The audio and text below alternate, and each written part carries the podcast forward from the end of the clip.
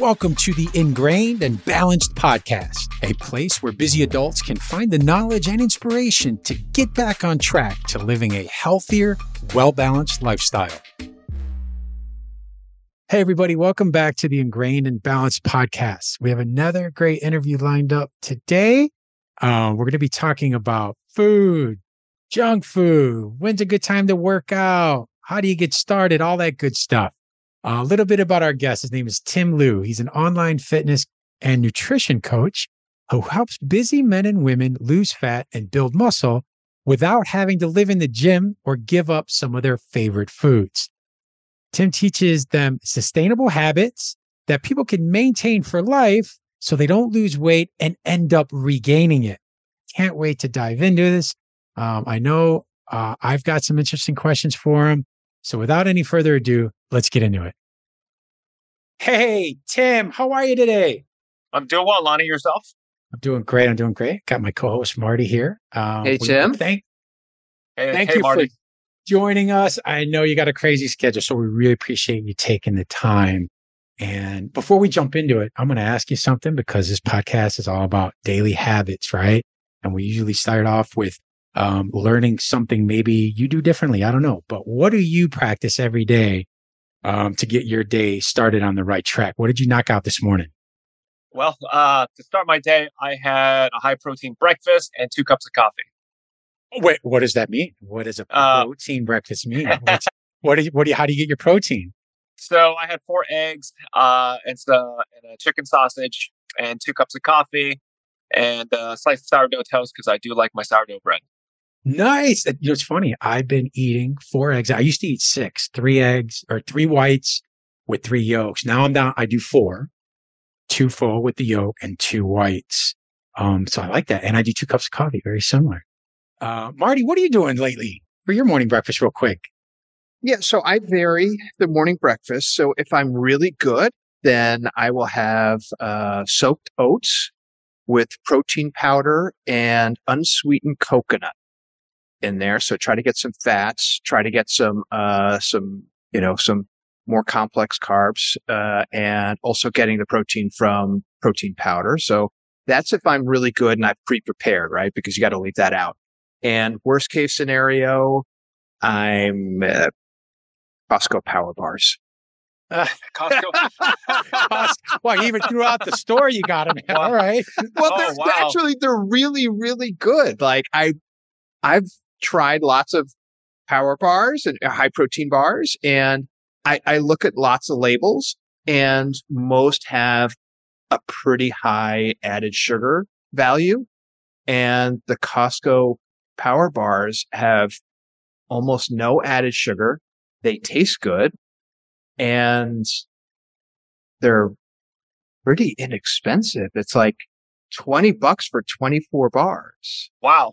Yeah. That's the Kirkland brand bar? Yeah, that's the Kirkland brand. So that's wow. And yeah, that's like, and I think there's like 20 something grams in each power bar. So that is my go-to if I am not being good. Like that's my backup.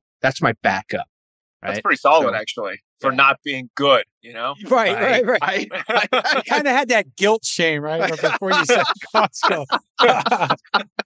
Tim, before we, we'll get into diet and stuff later, but what's your quick take on like protein bars and things like that? Do you think that's okay? Do you tell people to carry them in their bag if they need a quick protein source? Yeah, I think it's good to hold you over and more of an emergency backup. Ideally, we want to eat whole foods, but if you're on the go, you don't have time to, eat something prepared like eggs or even like a Greek yogurt. I think a protein bar is fine. Most of them are usually like 200 calories, give or take. And as long as you get a good one without a lot of extra sugars or processed junk in the ingredients list, I think it's fine. Well, good. Now that we got our start to the day out of the way, Tim, tell us a little bit about what got you on your path to becoming a fitness trainer. I think on your website, I know it says you were overweight as a child. Is that correct? Yeah. So it all stems from my childhood. So when I was 9, my mom, she had stomach cancer. And then when she passed, I grew up overweight as a kid. And going into high school, I wasn't the healthiest, even though we grew up in a household where, you know, my dad cooked a lot of healthy dishes and my sister also did the same. I still ate junk food. I still drank soda. As a 90s kid, that was a lot of the stuff that we had available to us, a lot of sugary things. So growing up overweight, I knew that there was a link between what we ate, what we drank, and how we felt. And I didn't want to be unhealthy anymore. In high school, I was like this overweight speech and debate nerd. My first high school girlfriend dumped me. And I was like, you know what? Going into college, what did I want to do? Like, you know, I'm going to get myself in better shape. I'm going to turn my life around. I want to end up helping other people. So, you know, I don't have health issues like my mom did, and maybe help other people stay away from that life path. So in college, I lost the weight. I studied nutrition. I realized I didn't want to work as a typical dietitian because when I interned under one, I worked in a hospital setting. The career path at the time was either doing medical nutrition therapy, helping dialysis patients, doing food service. And I wanted to work with relatively healthier people so they don't end up there where I don't have as much change, where you're under the mercy of doctors and nurses and you can't have as much freedom to help these patients. So I got certified as a trainer when I was in college, decided to work as a trainer when I graduated, integrating my nutrition skills, and worked as an in-person personal trainer for a couple years and just transitioned to online coaching towards like the mid-2010s, and went all in after the lockdowns happened and just migrated everybody online. And that's what I do full-time now. So Tim, I just want to make sure that because when I take this in, I always try, you know, I'm always processing sort of what you're saying and all the stuff. I want to make sure that I understood correctly. So what we're saying is, hey, when you were younger, you didn't have the best nutrition, habits. And because of that, you weren't feeling that great. You weren't that healthy. You were overweight. And then you got into high school and you got dumped by your girlfriend. And then you decided you wanted to get healthy. Is that right? Everybody needs that trigger, you know? 100%. And you know what? I yours is a very common trigger. I think it's an extremely common trigger. So I just wanted to, I wanted to be like, hey, it's okay to have that trigger. Like that's a perfectly valid, that's an awesome trigger. There is nothing wrong with that trigger. That's I in my personal opinion, the most common trigger. And then it leads you to being, hey, wait a second, like I feel better. Like this is like, and then the opposite side, what somebody else thinks becomes less important over time. And you're like, huh, I just love this. But it starts out from maybe that trigger. yeah, basically. Yeah, especially for young boys, you know? Absolutely, 100%. All right, I just wanted to make sure I had that right. And then whatever that transition is later in life, because we've talked about this many times, what is that catalyst? And I think it's either how your body is no longer reacting to certain situations, whether it's stress, sports, an injury, or whatever. And unfortunately, people don't start working out till they have to work out, right? So I have to imagine for a trainer, tell me a little bit about that. I mean, when people come to you and they find themselves overweight, maybe they used to work out or maybe they've never worked out.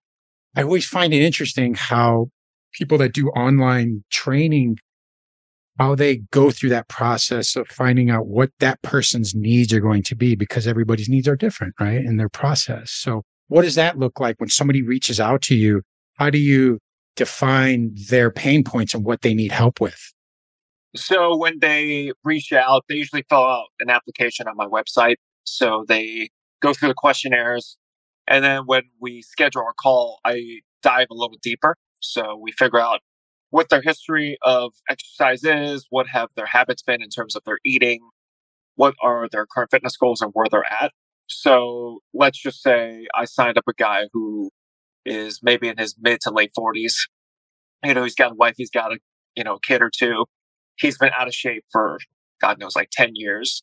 He's got that, ex-athlete mentality, if he was an athlete, or he feels like he can still exercise like if he was in his late teens to 20s. So the biggest part is making sure that, one, we don't get him burnt out because he's got a lot more responsibilities, and two, keep him pain-free and injury-free so he can maintain and build habits so he doesn't quit. Because a lot of people, especially as they get older, they start off strong with motivation, and then once, you know, they're not as consistent or one little thing happens to them, they just say, screw it, they end up quitting. And then they wait a while, then they start back up again. So the goal is to not let them fall off the bandwagon and to make sure they can sustain a healthy lifestyle once we ingrain good habits for them to start adopting into their lifestyle. You brought up an interesting word, and this is Lonnie and I think we are, there's a couple of places where we have different thoughts or feelings on things.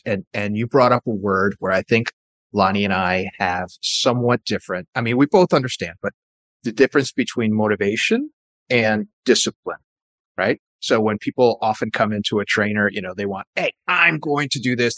They're super motivated. Motivation can be great. If you have motivation, that's wonderful.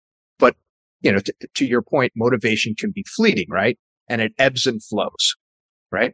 So I love discipline, and motivation and discipline are I think there's a relation to them, but they're not the same. And so how do you convert motivation, which I think of as being much more temporary, to discipline, which I think of as being much more permanent?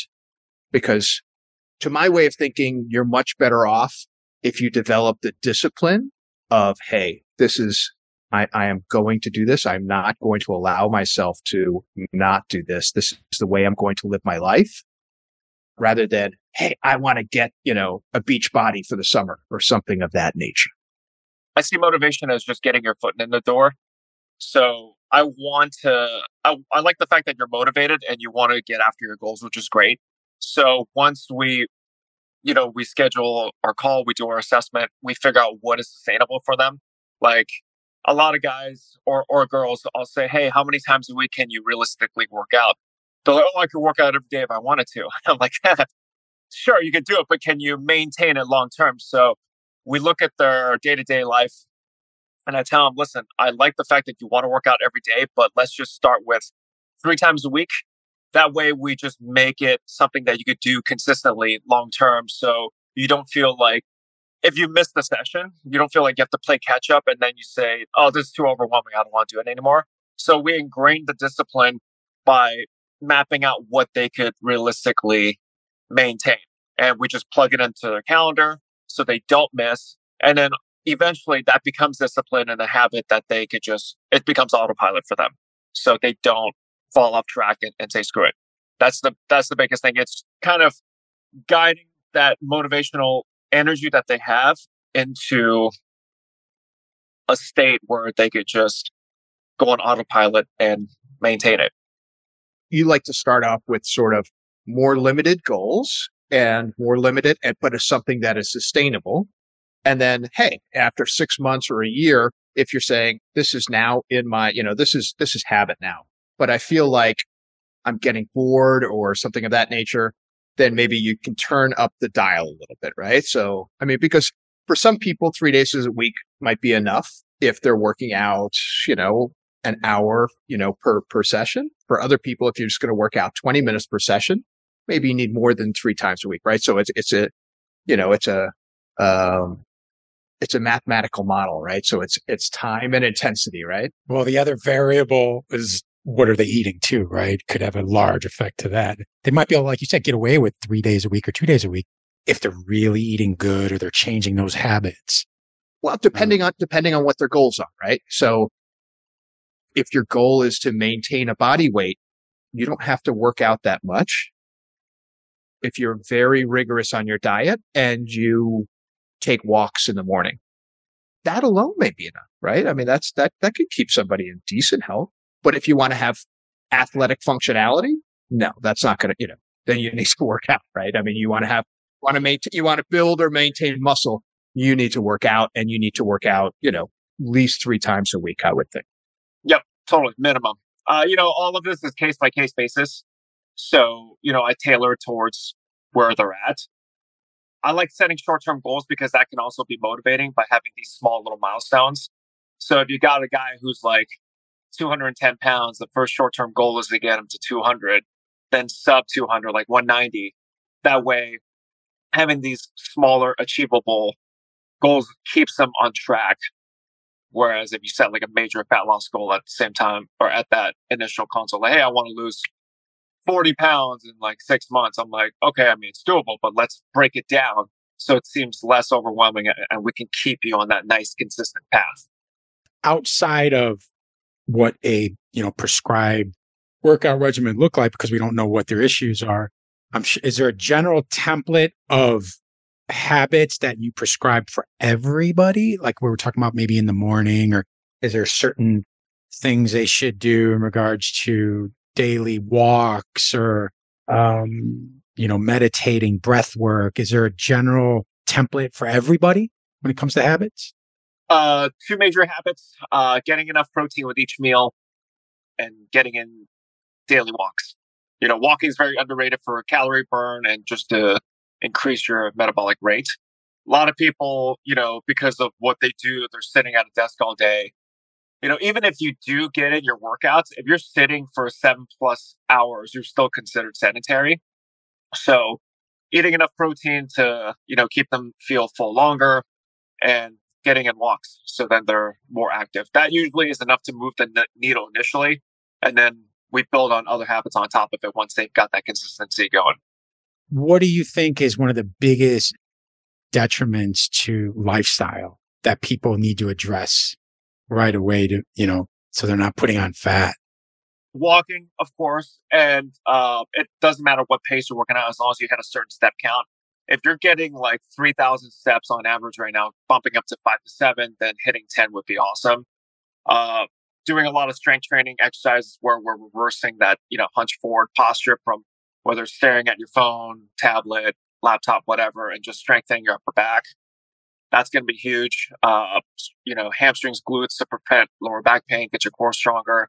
That's what I would say would be the biggest physical changes you need to make for exercise changes to reverse that. So what I heard you just say there was, hey, it doesn't really matter all that much in terms of your, let's say, first level health. Let's not talk about like, if you want to run a marathon or something, but it doesn't matter that much the pace at which you're walking or that you're walking. So if you're getting in, let's say, I know a lot of people go for 10,000 steps now, which is, depending on what your lifestyle is or how much time you have or all those kind of things, maybe it's very achievable or maybe it's difficult, but you don't necessarily care that much if that's walking, fast walking, jogging, running. It doesn't, you're basically like, hey, look, just get the movement in. Is that right? Yeah. I don't care how you do it, as long as you get it done. Then once it becomes a habit, we can play with, whether it's like an incline treadmill walk or doing like, a small jog, just building that base first. Because a lot of guys or girls, they think, oh, I haven't worked out in a while, I'm just going to start running. It's worked out for me. Then they gas out, half a mile in, and they're running with that form. It's like, what are we doing, Yeah. Or to get shin splints right away. Yeah, exactly. Yeah, exactly. Yeah. I know neither of us are runners, Marty or myself, but I know. Not anymore. No. Yeah. I'm constantly. I've never been. In high school, I was a great runner. I ran track. I ran hurdles, all that kind of stuff. As I get older, like I just don't. To me, the benefit in terms of cardiovascular and that feeling, those endorphins are not worth the pain and distress that I feel like on my joints. And, different people, different bodies, but that's just my way of dealing with it. It's just, it's not worth it for me anymore. It was back then. It's not right now. Yeah, totally. As with everybody, where are you in life? How old are you? Do you have any nagging injuries? What are you suffering? But the main message here is movement, just making sure you're getting active in the morning, during the day. I know I try to get out and do a little walk if it's the bare minimum. I get my workouts first thing in the morning, like 6 o'clock. But after sitting, I work from home and and sitting at the computer all day, I make sure I get out towards the end of the day to loosen up, get a little exercise, get some fresh air, especially when I can, when the weather calls for it. You know, with all this said, what do you think is the most common problem? People that are coming to you today, is there one thing that stands out the most that people are suffering from right now? They're eating too much. Just eating too many calories or eating the wrong kind of food or? Both. Yeah. Many people don't know what a legit portion size looks like. They don't know what a cup of rice looks like. They don't know what 3 to 4 ounces of lean protein looks like. They don't know what a tablespoon of cooking oil is. They eyeball everything and they wonder, like, how come I'm not losing weight? I eat healthy. I don't think I eat that much. I'm like, compared to what? Like, do you know what serving sizes look like? And also, depending on what region they live in, you know, the cuisine or food choices have available. So their perception of what healthy is or isn't may be different than what we perceive it to be. So food education, knowing what to eat, how much to eat, that's the biggest thing. A lot of my clients have never tracked their food before. So when we do the initial consult, we go over like a diet breakdown. I give them all the materials. And then they start tracking their food for a week. It's very eye-opening. They're like, wow, I eat way more. Like, I thought I only ate 1,500 calories when in reality, it's like 2,200, 2,500. So that's the biggest thing I've noticed with a lot of clients. I'll bet that's such an interesting take because percentage of our listeners, the reason why they tune into our show and other shows like it are, you know, they say they don't have access, right, to eating healthy. I think that's their excuse anyways. They don't have access to get the right types of food or access the right type of gym, or then it's the time thing. I don't have the time to do it, or yada, yada, yada. So I find that interesting. That's something we haven't gotten into much, Marty, is how people educate themselves on portion size. As you were talking about that, Tim, in my head was sort of spinning, and I'm thinking like, I was thinking of like order of priority, right? So somebody comes into you and let's say I know that I have bad habits. I eat fast food, you know, like 3 or 4 times a week for either lunch or dinner. You know, I like ice cream and every once in a while I have, you know, some cake or something like that. And, you know, I'm not afraid of some beer and wine, and I'm probably, let's say I'm, you know, 5'10", and, you know, I know that I'm, you know, let's say 25, 30 pounds over, you know, an ideal weight, and I don't have the best muscle tone. He's never shared this much with us, Tim. On my eyes, I'm going, what? We're learning a lot today. This is a hypothetical. This is a hypothetical. Yeah, but I also know how hard you work out, so I'm not going to blame you. Yeah. These are not my eating habits, but I'm just saying, like, so somebody comes in and there's a lot of things wrong with, you know, as you're listening to them, so you can tell from that, okay, he's not, you know, fast food in general, not the best, right? So we're assuming that some of that is going to be fried. There's going to be a lot of low quality, simple carbohydrates. There's not going to be a lot of lean protein in that. There may be some fried food. There's almost certainly sugar in that. Certainly, like, lots of sodium. We know that it has lots of sugar also, maybe some alcohol, all that kind of stuff. What is your order of priority? You know that he's eating badly and you know he's eating too much. What do you attack first? We go after the lowest hanging fruit, changes that they can make without too much resistance. So let's just say they're eating at fast food 3, 4 times a week. We either cut down the frequency of the amount that they're eating, or if they're stuck eating fast food because they're on the go, they're busy, we just have them order healthier choices. Let's just say Chick-fil-A as an example. I had a client who goes to Chick-fil-A, and I ask him what he gets. He usually eats like the fried chicken sandwich. I'm like, okay, instead of eating the fried chicken sandwich, we either do the grilled chicken sandwich, or we do grilled nuggets, or we get like the salad with the dressing on the side.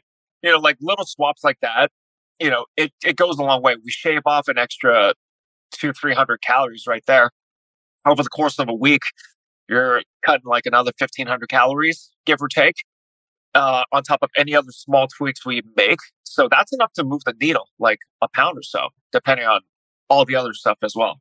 Okay. Yeah. So when I talked about fast food, your first mind thought, hey, all right, I'm probably not going to be able to get him to stop going to the fast food because, you know, for whatever reason, that's a habit now. So let me make a change within that habit, right? So let me get him because that might be easier, right? And then maybe I'll attack the ice cream or something like that afterwards, once we've gotten him feeling better, once we've gotten him to understand the power of the small change that he already made. He's proud of himself. He knows he can do it. Let's now make another change, right? Yeah. Just building the confidence and just rewiring those habits into something new is going to be huge. Once they see and feel the benefits, they're going to want to make even more change. That's perfect because that's what we preach on the Ingrained and Balanced podcast is little incremental things you can change that will eventually start making a difference, but you have to start, right? And we always don't worry about the goal, the finish line. We always say, just start, get going on the starting line. And these little habits, I really like that. Instead of fried, eat grilled, or maybe instead of a grilled chicken sandwich, you did chicken salad, right? If you're using 1,000 island dressing, use an oil vinaigrette instead. Little things like that make a huge difference. Now, do you have, with your platform, is there an app or people that can use to monitor their spending, not spending habits, but their grocery list? Or does it get that in depth? I send them a nutrition ebook that I created and then some recipe books that come with a grocery shopping list. So it gives them idea for meals, food swaps that they can make. And then we have them track their food on an app like MyFitnessPal or Lose It. And then when we do our weekly check-ins, I go over the food and we can see what's going on and make those adjustments. Cool. And what if it's a really busy person? Do you work with one of these third-party food prep delivery companies? I know there's some that come in your house and put it in your fridge. So when you get home, it's ready to go. Do you work with anybody like that? Yeah. So a couple of clients that, they're busy. They don't have time to cook, whatever. So we figure out what meal prep delivery service they're using. And we just pick out the healthy options. So there's not a lot of heavy lifting involved. We just keep it real simple. So I think those are great options. Well, one, you have to be able to afford it. But there's some that out there. We're in Chicago, major market. There's a ton of these types of companies that are pretty affordable and they do good stuff. But that's an issue. If you live way out in a rural area and you don't have access to that, you've got to be a little bit more diligent on, getting your products and meal prepping in the week, or else, again, you're going to make excuses not to do it. But to some extent, the farther up you get from the city, sometimes the easier it is to get whole foods, right? The healthier, right? It depends. Straight to the produce. Yeah, there are some places where it's tough to get. No matter what, you're sort of out there. But yeah, I mean, to the extent you're in a city, you're inundated with fast food options, right? To the extent that you're a little bit farther out, maybe that's not quite as convenient, and maybe it's easier to get whole foods. I mean, to Tim's point, you want to get as much as possible of those whole foods. That's it's a big deal. I mean, I love, talk another Costco. I'm going to plug Costco again. my go-to, I have a fiance now and she's pushing me to get 7 vegetables every day. Like it's not that 7 vegetables, wow. 7 different vegetables every day. And it's not easy. It's not easy to do that. It's not easy. No, that's a lot. And I think that's pretty good. 7. If I go to Costco and they have pre-prepped meals, if you ever seen those. And one of them is they have a quinoa salad, which is basically quinoa and a bunch of vegetables. I think there's probably 6 or 7. They've got peppers, they've got broccoli, they've got cauliflower, they've got a bunch of different vegetables. And I'm like, here we go. I've got my protein. So to the extent you can, put some of those things in there because I'm too lazy. I'm too lazy to do all the prep work myself. And I'm too cheap to actually go to like a meal prep company, and have them right. I'm learning so much about you. I'm being honest. Wow. I'm like, legit here. Pretend. No, I'm the same way. For $10, I go to Costco or 9 or whatever. It's like, that's basically 4 meals worth of my protein and vegetables in a quinoa. And I actually like quinoa, so it works for me. So anyway, talk about veggies. I read somewhere this weekend, 3 different types of fruit you should be having daily. Tim, have you anything about that? Types of fruit? 3 types of fruit? I don't think so. Not quantities, not, but I'm like, wow, now you're telling me I got to eat 7 veggies. 3 fruit. Yeah. I don't marketing. Think, it's crazy. I don't think it's necessary. I personally just eat maybe like 3 cups of veggies a day. I know you should rotate your vegetables to get other nutrients that you're missing. Like if you're constantly eating broccoli all the time, have some asparagus or have some Brussels sprouts, peppers, whatever. But I think it's a little much. Good. Yeah. Good. I'm not going to tell my fiance that. But my listeners know this. Marty knows this. A few years ago, I'm not even going to get into it. But I tried to eat less meat. I'm eating more plants lately. But my rule of thumb, and I've saw this in different articles I've read and documentaries, but as long as your plate, every entree is as colorful as possible. If it's got multicolors, it means you're getting different veggies. That's about as strict as I want to get. I just want, again, habits, little things. So I don't have to focus too much on, am I getting enough of this or enough of that? The habits are just little things like that. As long as I look at my plate and there's some red, some yellow, some green, I'm good. Those are in every meal. I'm just used to it now because when I go grocery shopping, same thing when I'm shopping, I make sure to get as many different colors of vegetables as possible. So I'm not getting this. I'm not eating broccoli all the time. It could be broccoli and then, whatever, zucchini one time and, whatever. I'll change it up as much as possible. Although again, I hear a rumor that you eat a lot of broccoli. Is that right? Is that right, Lonnie?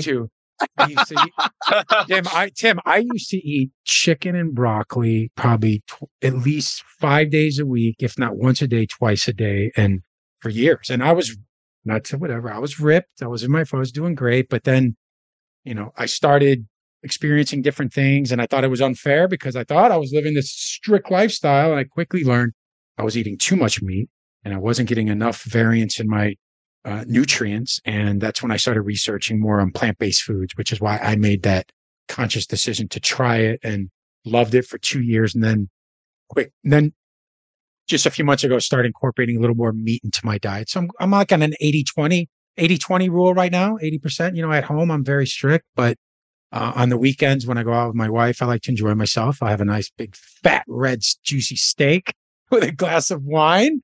You know what I mean? I'm eating some eggs in the morning, like I said, but I don't cook chicken breasts at home. I don't cook any red meat at home. I eat fish, but that's just what's working for me. I don't preach to people. They need to go plant-based because people, their needs are different, what they need in their life. But I love talking to people like you. It takes work to go plant-based and to do it right. You need to, you have to do some research. You have to pre-plan things. I mean, it's a lot to do that and still get the protein that we need, especially for a guy, that you have to be at a little bit of an advanced level. I think I worry about some of the, some people who go into that and are like, oh, I'm just going to go plant. All right. Well, that's cool. But if you want to do that in a healthy way, like, you need to do it. There's an education process that needs to happen there. Yeah. I researched, for like 2 months before I even attempted it. And I gave myself 30 days and they said everything and all my research said it takes 2 to 3 weeks before you start noticing the benefits of it. And it was literally the 2-week mark for me. It was like a light switch went off and the brain fog, inflammation, you name it. I just felt 100 times better. But anyways, I don't want to go down that rabbit hole. We've talked about it a lot. Tim, listen, before we start wrapping it up, how about the end of the day? What are some of the habits like you do personally to wind down before you go to bed to make sure you get a good, because we preach sleep hygiene a lot on this to make sure you sleep well. Is there anything you practice to make sure you sleep well at night? Yeah, totally. So I stop staring at my screen, a half hour to an hour before bed. I take a couple of supplements before going to sleep too, just to improve my sleep quality. Wow. What are those? Can you tell us a little bit more about that? Yeah, totally. I like magnesium. Magnesium's great. A lot of us are deficient in it. It helps you relax you. And it carries over to a bunch of other cellular processes that help your general health. I like theanine as well. And I like glycine powder. All of those help relax the body and improve sleep quality. You might get some funky dreams just as an FYI, but it's very good. You know, that's one of the side effects of plant-based is some of the nutrients that you're deficient in that affect sleep. And it's one of the things that eventually started affecting me. But I'm constantly looking to try some different things. So, so those supplements, those supplements were magnesium. Say, can you repeat that? L-theanine, L-theanine, and glycine, glycine powder. Okay. What is L-theanine? What does that do? Where did that come from? Yeah. It's just another amino acid. It helps with calming the nervous system and improving your sleep quality. Yeah, I just take it as like a separate like capsule with magnesium. And glycine, I get in the powder form. You can mix it in water. You can take a spoonful of it. It has a bit of a sweet taste. So it's very digestible. I like that. I like that. Well, I'm going to do some research. And to the listeners out there, obviously, we're going to have Tim's website, which is timliufitness.com in the show notes if you want to learn more about Tim and his programs. And then we'll do some research on these supplements and have the links. So if you want to learn more about sleep hygiene and how you can address that, we'll have those links in the show notes. Well, Tim, listen, really appreciate you joining us today. This was great. Yeah. Thanks so much, Lonnie. Thanks so much, Marty. This was awesome. Thank you. I appreciate how approachable you are and how sort of reasonable you are in your expectations of people, and sort of, you know, just talking about, hey, you just the small changes, you know, they add up, you know, so just start with the small changes. And I think that's, you know, again, we've talked about this before on this podcast, but that is really what it is about. Yeah. You do. There are no magic pills. You know, you could take a supplement. That's great. But it's all these little things that you can do that add up together if you can make those incremental improvements. So thank you for highlighting that today. Yeah, totally. Thank you. This was a great opportunity. I'm glad that we're able to connect and do a nice chat. Appreciate it, Tim. I mean, we'll have you again, back again sometime. To all you listeners out there, that's timliufitness.com. Check it out. Again, we'll have the links in the show notes. And if you haven't done so already, make sure you hit subscribe and like this episode, and check us out on YouTube if you want to watch how the conversation goes down. Okay. All right, everybody. Till next time, take care. Bye-bye.